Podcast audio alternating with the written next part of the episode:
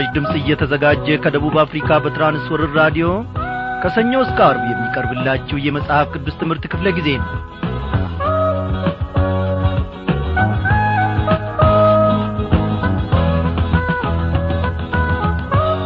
ሰላም ጤና ይስጥልኝ በጌታ የተወደዳችሁ ክብሯን አድማጮቼ እንደምን አመሻችሁ። የዛሬውን ቀን መውጣታችንን መግባታችንን ሁሉ የጠበቀ እግዚአብሔር አምላካችን የተመሰገነ ይሁን። እንደ ገና ደግሞ በፍቅሩ ዐይን እያየን በምሕረቱም እየደገፈን ለዚህች ምሽት አንድ ላይ እንድንሰባሰብ በፊቱም እንድንቀርብ ጸጋውን አብዝቶልናል። ስሙ ይክበር ይመስገን። ወገኖቼ በሰው ሕይወት ውስጥ ብዙ ውጣ አለ። በዚህ ባለፉት ቀናት ውስጥ ሁሉ እግዚአብሔር አምላካችን ባይታደገን እግዚአብሔር አምላካችን የምሕረት እጆቹን ባይዘረጋልን ኖሮ ጠላት ይህኔ ቈረጣጥሞ ድራሻችንንም አጥፍቶ ነበረ። እግዚአብሔር ግን ቅዱሳን መላእክቶቹን ልኮ በግራና በቀኝ ከፊትና ከኋላ ይጠብቀናል። አዎ ወገኖቼ ሊሆን ያለው ነገር ሁሉ ይሆናል። እንደ እግዚአብሔር ፈቃድ በሕይወታችን የሚያልፍ ነገር ደግሞ ትምህርትን ሰጥቶን በረከትን ጥሎልን ያልፋል በዚህ ታዲያ እየጐለበትን እየጠነከርን ወተት ከመጋት አጥንት ወደ መቈርጠም ደረጃ እንደርሳለን። እግዚአብሔር አምላካችን ይክበር ይመስገን። እስቲ ይህንን የደረጀ የከበደ ዝማሬን እንጋብዛችሁ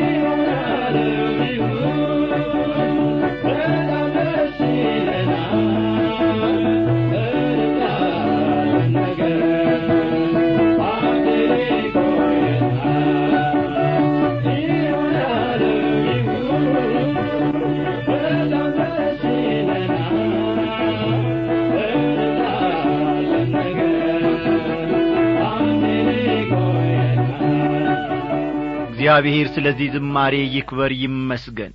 ወንድማችንን ደረጀ ከበደን እግዚአብሔር ባለበት ስፍራ ኑሮውንና አገልግሎቱን ይባርክ።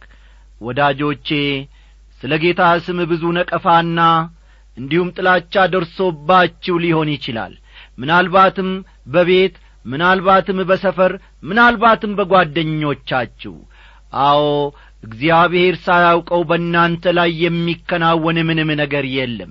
እግዚአብሔር ሳይረዳ ድንገት እንቅልፍ ጭልጥ አድርጎት በእኛ ላይ የሚደረግ ምንም ነገር የለም። እግዚአብሔር ሁሉንም ነገር ያውቃል። እንደ ፈቃድህ ማለት ደግሞ ትልቅ አዋቂነትና ብልህነት ነው። እግዚአብሔርን በኑሮአችን ሁሉ እናስቀድም አናጉረምርም። እስቲ እናመስግነው።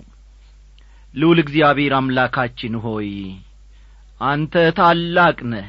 በሕይወታችን ዘመን ሁሉ ከታናሽነታችን ጀምረ ያወከን። እነሆ እግዚአብሔር አምላካችን ሆይ በልጅህ በጌታ በኢየሱስ ክርስቶስ ደሞ የታደግከን።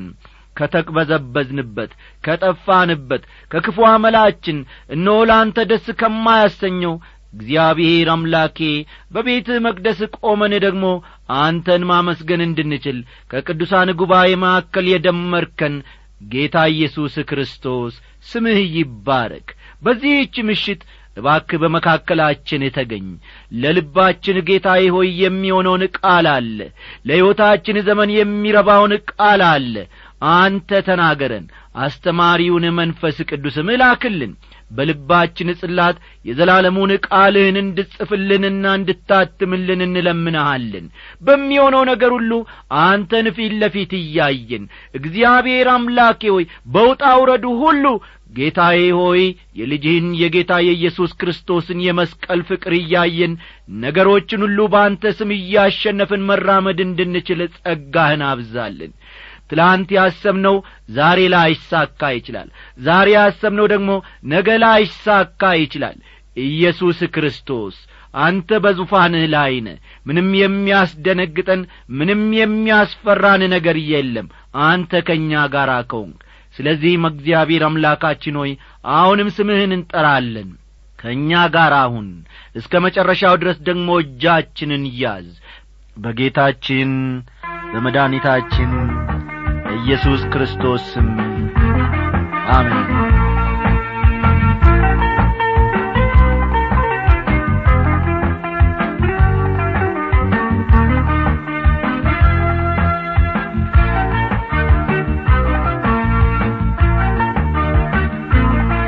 ክቡራን አድማጮቼ ባለፉት ተከታታይ ትምህርቶቻችን የሰሜናዊን መንግሥት ኀጢአት እንዲሁም በዚህም ኀጢአት ምክንያት የሚመጣውን ፍርድ ከትንቢተ ሆሴ ምዕራፍ አምስት እስከ መጨረሻው ድረስ መንፈስ ቅዱስ እንዳስተማረን መመልከታችን የሚታወስ ነው።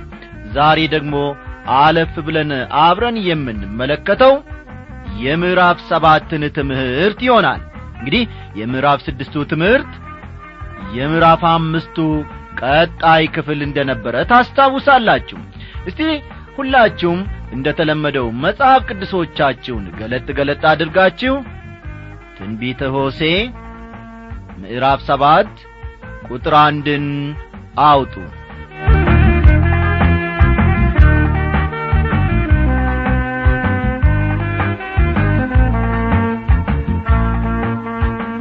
በምዕራፍ ስድስት ውስጥ በመጨረሻው ጊዜ እስራኤል ወደ አገሩ እንደሚመለስ የሚያወሳውን ክፍል መማራችንን ታስታውሳላችሁ። ከምዕራፍ ሰባት እስከ ምዕራፍ አሥራ ሁለት ያለው ክፍል ከምዕራፍ ሰባት እስከ ምዕራፍ አሥራ ሁለት ያለው ክፍል የሚናገረው ወደሚወዳት አምላክ በመመለስ እስራኤል ከፍርድ እንደሚድን ነው። ፈጠን ፈጠን እያላችሁ ጻፉ። ወደሚወዳት አምላክ በመመለስ በመመለስ እስራኤል ከፍርድ እንደሚድን ነው የሚናገረው። በአስፈሪ ሁኔታ እግዚአብሔር እስራኤልን ሲናገር ነበር። አሁን ግን ፍርድ ከመምጣቱ በፊት ወደ እርሱ እንድትመለስ በፍቅርና በርኅራዬው እግዚአብሔር እስራኤልን ይጠራታል። እስራኤል ግን ወደ እግዚአብሔር ከመመለስ ይልቅ ወደ ግብፅና አሶር ፊቷን አቅንታለች። እስቲ ቁጥር አንድን እናንብበው በሐሰት አድርገዋልና ሌባም ገብቶአልና በውጪም ወንበዴዎች ቀምተዋልና እስራኤልን እፈውስ ዘንድ በወደድኩ ጊዜ የኤፍሬም ኀጢአትና የሰማርያ ክፋት ተገለጠ ይላል። ሰማርያ የሰሜናዊው መንግሥት ዋና ከተማ ናት። ይህንን ታውቃላችሁ አይደል? ሰማርያ የሰሜናዊው እስራኤል መንግሥት ዋና ከተማ ናት። ዋና ከተማ ያደረጋት አምሪ ነበር። ነጥቦቹን ፈጠን ፈጠን እያላችሁ ጻፉ። ዋና ከተማ ያደረጋት ደግሞ አምሪ ነው። አክዓብና ኤልዛቤል ደግሞ ቤተ መንግሥት ሠሩባት። አክዓብና ኤልዛቤል በዚህ በሰሜናዊ መንግሥት ቤተ መንግሥት ሠሩባት። የጌታ ባሪያ የሆኑት ዶክተር መጊ የእስራኤል አገር ጉብኝታቸውን አስመልክተው በአንድ ወቅት እንዲህ አሉ ወደ እስራኤል ባደረግነው ጉዞ ሰማርያንም እንድንጐበኝ አጠንክሬ እመኝ ነበር። ምክንያቱም ወደ ሰማርያ ተራራ ወጥተን የትንቢቱን መፈጸም በዐይናችን እንድናይ ስለ ፈለግኩ ነበር ካሉ በኋላ ንግግራቸውን ቀጠል አደረጉና ይህን ማለቴ አሉ ይህን ማለቴ ያ ቦታ በጣም ያማረና ውብ ቦታ ነበር። ሆኖም ከእግዚአብሔር ፍርድ አላመለጠም በተራራው ጫፍ ላይ ሆኖ አካባቢውን ሁሉ መመልከት ይቻላል። በምዕራብ ሜዲትራንያን ባሕርን በስተ ምሥራቅ ደግሞ የዮርዳኖስ ሸለቆን እንዲሁም በምዕራብ የቄርሜሎስ ተራራና መጊዶን በስተ ደቡብ ደግሞ የኢየሩሳሌም ተራራን ማየት ይቻላል። አካባቢውን ሁሉ ለመቃኘት ከዚህ የተሻለ ስፍራ የለም ካሉ በኋላ ዛሬ ግን አሉ። ዛሬ ግን ያ ስፍራ ጠፍ ሆኗል ባዶ መሬት ነው። በእግዚአብሔር ቃል መሠረት የተገለጠው ትንቢት እንደሚያመለክተው በርግጥ የእግዚአብሔር ፍርድ በዚያ ስፍራ ነው በማለት ምስክርነታቸውን ገለጡ። ወዳጆቼ ተሸፋፍኖ የነበረው የእስራኤል ኀጢአት በሆሴዕ ዘመን እየተገለጠ ነበር። ቀድሞ በድብቅ ያደርጉ የነበረውን ኀጢአት አሁን ግን በግልጽና በአደባባይ እየፈጸሙት ነበር። ስለ ኀጢአታቸው ፈጽሞ አያፍሩም አይጸጸቱምም ሕሊናቸውን ፈጽሞ አይወቅሳቸውም ነበር። ንስሐ ቢያደርጉና ወደ እግዚአብሔር ቢመለሱ ግን ይቅር ሊላቸውና ሊቀበላቸው ፈቃደኛ ቢሆንም ይባስ ብለው እነዚህ ሰዎች በኀጢአታቸው ገፉበት። በስውር ኀጢአት መሥራት ወገኖቼ እጅግ በጣም መጥፎ ነው እፍረትን ጥሎ በአደባባይና በሰው ሁሉ ፊት ኀጢአትን ማድረግ ደግሞ ከዚያ የባሰ ነው። የሰው ልጅ ምን ያክል በኀጢአት አረንቋ ውስጥ መዝቀጡ ይፋ የሚሆነውም ይሄኔ ነው። የሆሴ መልእክት በዘመኑ ለነበሩት ብቻ ሳይሆን አሁን በዚህ ዘመን ላለነው ክርስቲያኖችም እጅግ ጠቃሚ ነው የምለውም በዚህ ምክንያት ነው። እስራኤል ለእግዚአብሔር የተመረጠች ሕዝብ ነበረች። ከኀጢአት አልመለስ በማለቷ ግን በምርኮኝነት እንድትወሰድ እግዚአብሔር ወስኖባታል አድርጓልም። ታዲያ ያንን ያደረገ አምላክ እኛንስ በዘመኑ ያለነውን ክርስቲያን እንዲሁ ይተሆናል ብላችሁ ታስባላችሁን? በልጅነት ዘመኔ ከዚያም ከጐለመስኩ በኋላ ሰዎች አንዳንድ ኀጢአቶችን የሚያደርጉት አዩን አላዩን ብለው በድብቅ ነበር። ዛሬ ግን ሰዎች ሁሉ ሁሉንም ነገር በግልጽ እያደረጉ ነው። ስለ ኀጢአታቸው ማፈርም ሆነ መጸጸት አይታይባቸውም። ድሮም ቢሆን ወገኖቼ ሰዎች እንደ አሁኑ ጊዜ ሁሉ ኀጢአት ያደርጋሉ። ልዩነቱ ታዲያ ምንድነው ትሉኝ ይሆናል።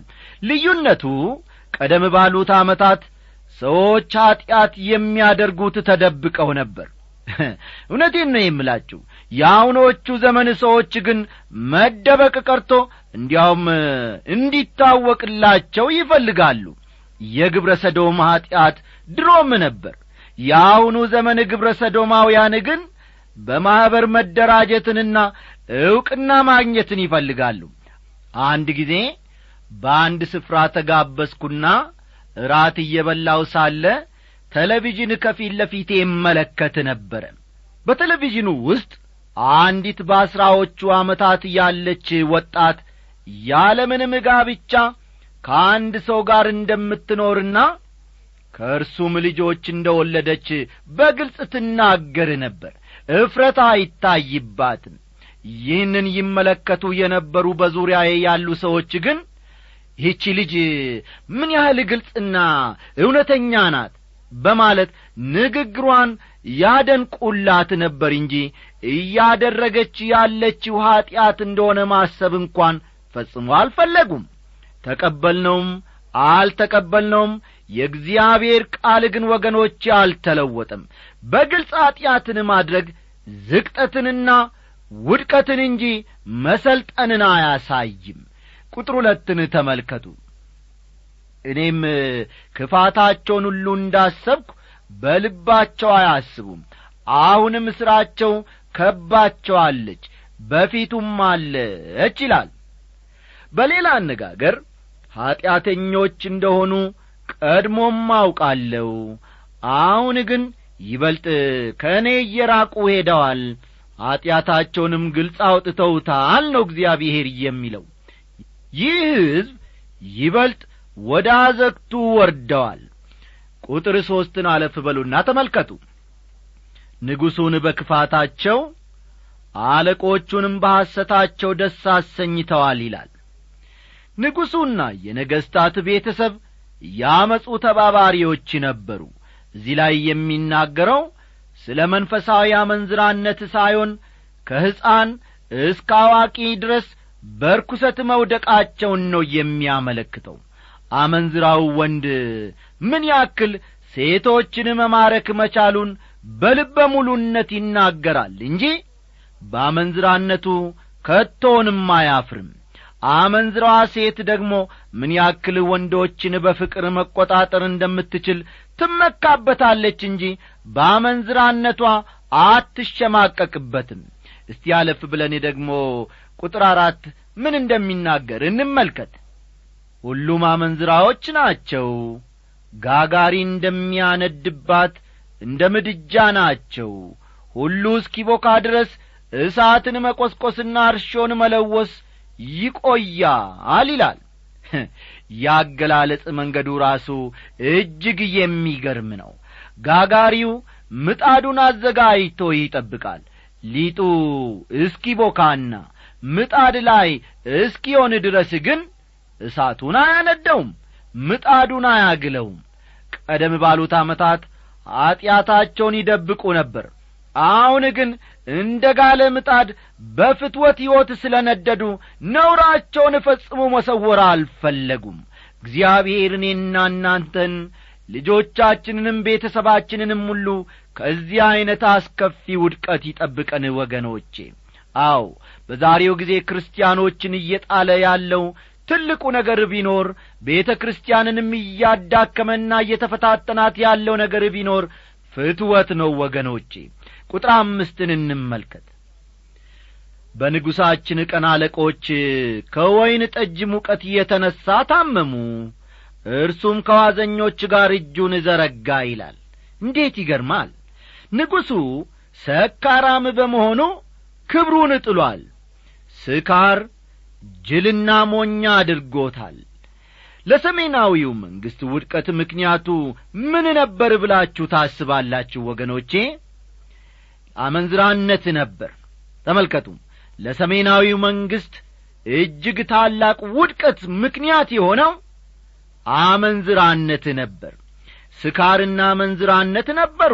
ለሰሜናዊው መንግሥት ውድቀትና ጥፋት ምክንያት የሆኑት። እስቲ አንድ ጥያቄ በዚህ ምሽት ላቅርብላችሁ ወይም ደግሞ ልጠይቃችሁ።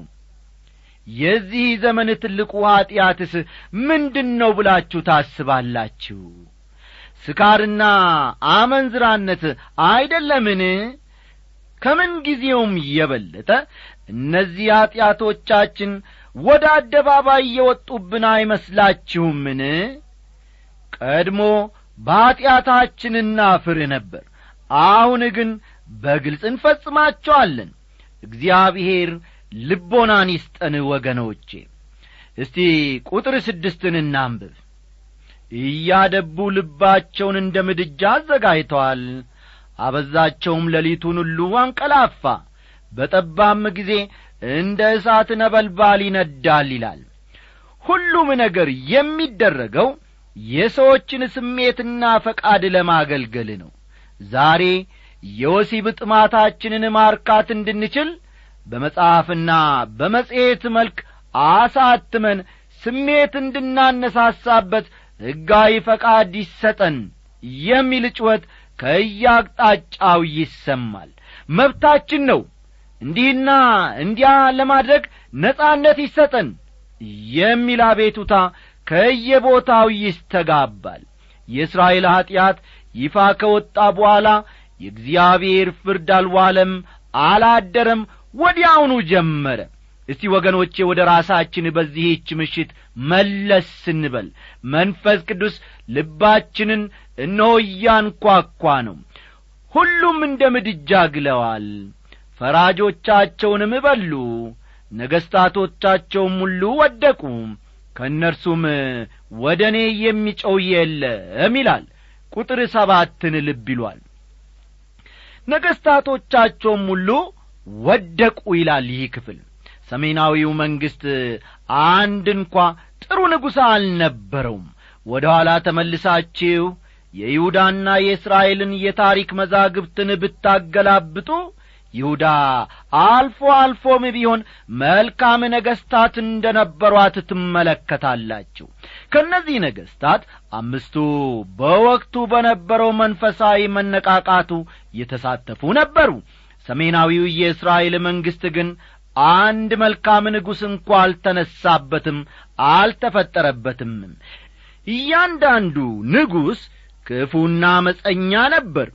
አክዓብና ኤልዛቤል የመጀመሪያውን ደረጃ ቢይዙም ተመልከቱ።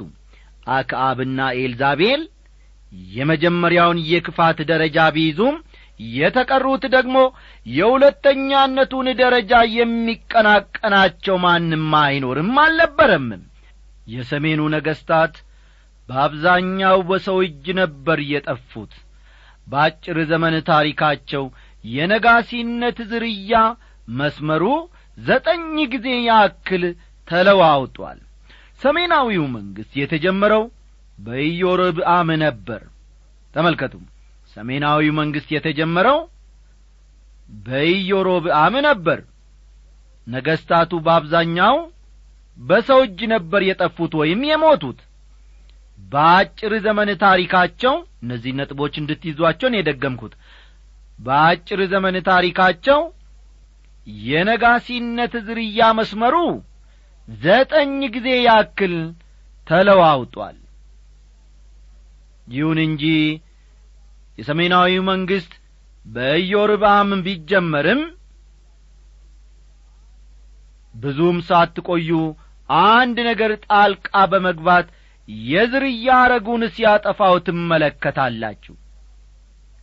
ጻፍ ጻፍ አደረጋችሁ ሰሜናዊ መንግሥት የተጀመረው በኢዮሮብአም ነበር ብለናል። ይሁን እንጂ ብዙም ሳትቆዩ አንድ ነገር ጣልቃ በመግባት የዝርያ አረጉን ሲያጠፋው ነው የምንመለከተው።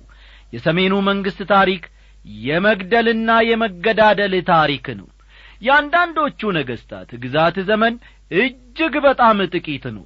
በዚህ ላይ ደግሞ መንግሥቱ ለልጆቻቸው እንኳ ሳይተላለፍ ነው እየቀረው ይህም የእግዚአብሔር ፍርድ ነበር ወገኖቼ። እግዚአብሔር ዳዊትን መርጦታል። የዘራረጉን እንደሚባርክለትም ቃል ገብቶለታል። ለሰሜናዊው መንግሥት አንድ ንጉሥ እንኳ እግዚአብሔር ቃል አልገባለትም። አስተዋላችሁ? ለሰሜናዊ መንግሥት አንድ ጊዜም እንኳ እግዚአብሔር ቃል አልገባለትም። ዳዊትን መርጦ ግን የዘራረጉን እንደሚባርክለት ደግሞ ቃል ገብቶለታል። ቁጥር ስምንትን እስቲ እንመልከት። ኤፍሬም ከአሕዛብ ጋር ተደባለቀ። ኤፍሬም እንዳልተገላበጠ ቂጣ ነው ይላል። ኤፍሬም ከአሕዛብ ጋር ተደባለቀ ሲል እግዚአብሔር ድብልቅ ነገር አለመውደዱን ያመለክታል ወገኖቼ ጌታ ምንጊዜም ቢሆን ልጆቹ ለእርሱ እንዲለዩ ነው የሚፈልገው። ኤፍሬም እንዳልተገላበጠ ቂጣ ነው ይላል። እዚህም ሌላ ድንቅ ያገላለጽ ዘይቤን እንመለከታለን። ትንቢተ ሆሴ በእንዲህ ዐይነት ያገላለጽ ፈሊጥ የበለጸገ ነው። ያልተገላበጠ ቂጣ በአንድ ጎኑ ምን ይሆናል? ያራል አይደለም እንዴ? አዎ ይቃጠላል ወይም ደግሞ ያራል በሌላ ጎኑ ደግሞ ምን ይሆናል ማለት ነው? ሊጥ ይሆናል ያልበሰለ ይሆናል ማለት ነው። ኤፍሬምም በሕይወቱ ይህንኑ ቂጣ ይመስል ነበር። በአንድ በኩል ከመብሰል አልፎ አሯል በሌላ በኩል ደግሞ ገና ጥሬ ነው። ዛሬ ወገኖቼ ብዙ ክርስቲያኖች የዚህ ዐይነት ሕይወት ነው ያለን። አንድ ቦታ ስታዩአቸው በመንፈሳዊ ሕይወታቸው የጋሉ ያደጉ የበለጸጉ ይመስላሉ። በሌላ በኩል ደግሞ የበረዶን ያክል ቀዝቅዘዋል። እንደ ኤፍሬም ሁሉ ሚዛናዊ ብስለት የሌላቸው ክርስቲያኖች ዛሬም ቢሆን በስተዋል አሉ በየአብያተ ክርስቲያናቱ። እስቲ ራሳችንን እኛም እንፈትነው ከቁጥር ዘጠኝ እስከ አስራ አንድ ያለውን ደግሞ ፈጠን ብዬ ላንብብላችሁ። እንግዶች ጉልበቱን በሉት። የኤፍሬምን ማለቱ ነው። እርሱም አላወቀም። ሽበትም ወጣበት። እርሱም አላወቀም። የእስራኤልም ትዕቢት በራሱ መሰከረ። ወደ አምላካቸው ወደ እግዚአብሔር ግን አልተመለሱም። በዚህም ሁሉ አልፈለጉትም። ኤፍሬምም አእምሮ እንደሌላት እንደ ሰነፍ ርግብ ነው። ግብፅን ጠሩ ወደ አሶርም ሄዱ ይላል። ኤፍሬም ወደ እግዚአብሔር መመለስን አልፈለገም። ብዙ ጊዜ እግዚአብሔር ተናግሮታል። ብዙ ጊዜ መንፈስ ቅዱስም ደግሞ መክሮታል። ግን ልቡ ልከኛ ነበር። በመጀመሪያ እርዳታ ፍለጋ ወደ ግብፅ ሄደ። ግብፅ የፈለገውን እርዳታ ሳይሰጠው ሲቀር ደግሞ ወደ አሶር ሄደ። እርዳታ ጠየቀ። አእምሮ እንደ ሌላት ርግብ ወዲያ ወዲህ ሲባክን ዘመኑን ፈጀ እስራኤል ምንኛ አስደናቂ ነው ወገኖቼ! ካለመታዘዝ ኀጢአት እግዚአብሔር እያንዳንዳችንን ይጠብቀን። ካለመታዘዝ ኃጢአት ጠብቀኝ እኔ ልከተል አንተ ግን ምራኝ። ራሴን ልምራ ብዬ እንዳልልህ የሚበጀኝን አንተ ታውቃለህ። የራሴ መንገድ ለእኔ ትክክል። አንተ ስታየው ኃጢአት ነው በደል። ፈቃዴ ቀርቶ ይሁን ፈቃድህ የሚበጀኝን አንተ ታውቃለህ። ካለመታዘዝ ኃጢአት ጠብቀኝ እኔ ልከተል አንተ ግን ምራኝ ራሴን ልምራ ብዬ እንዳልልህ የሚበጀኝን አንተ ታውቃለህ። እንግዲህ በጌታ የተወደዳችሁ ክብሯን አድማጮቼ ዛሬው ምሽት መንፈስ ቅዱስ ለእኔና ለእናንተ የሚገባውን ነገር ተናግሮናል።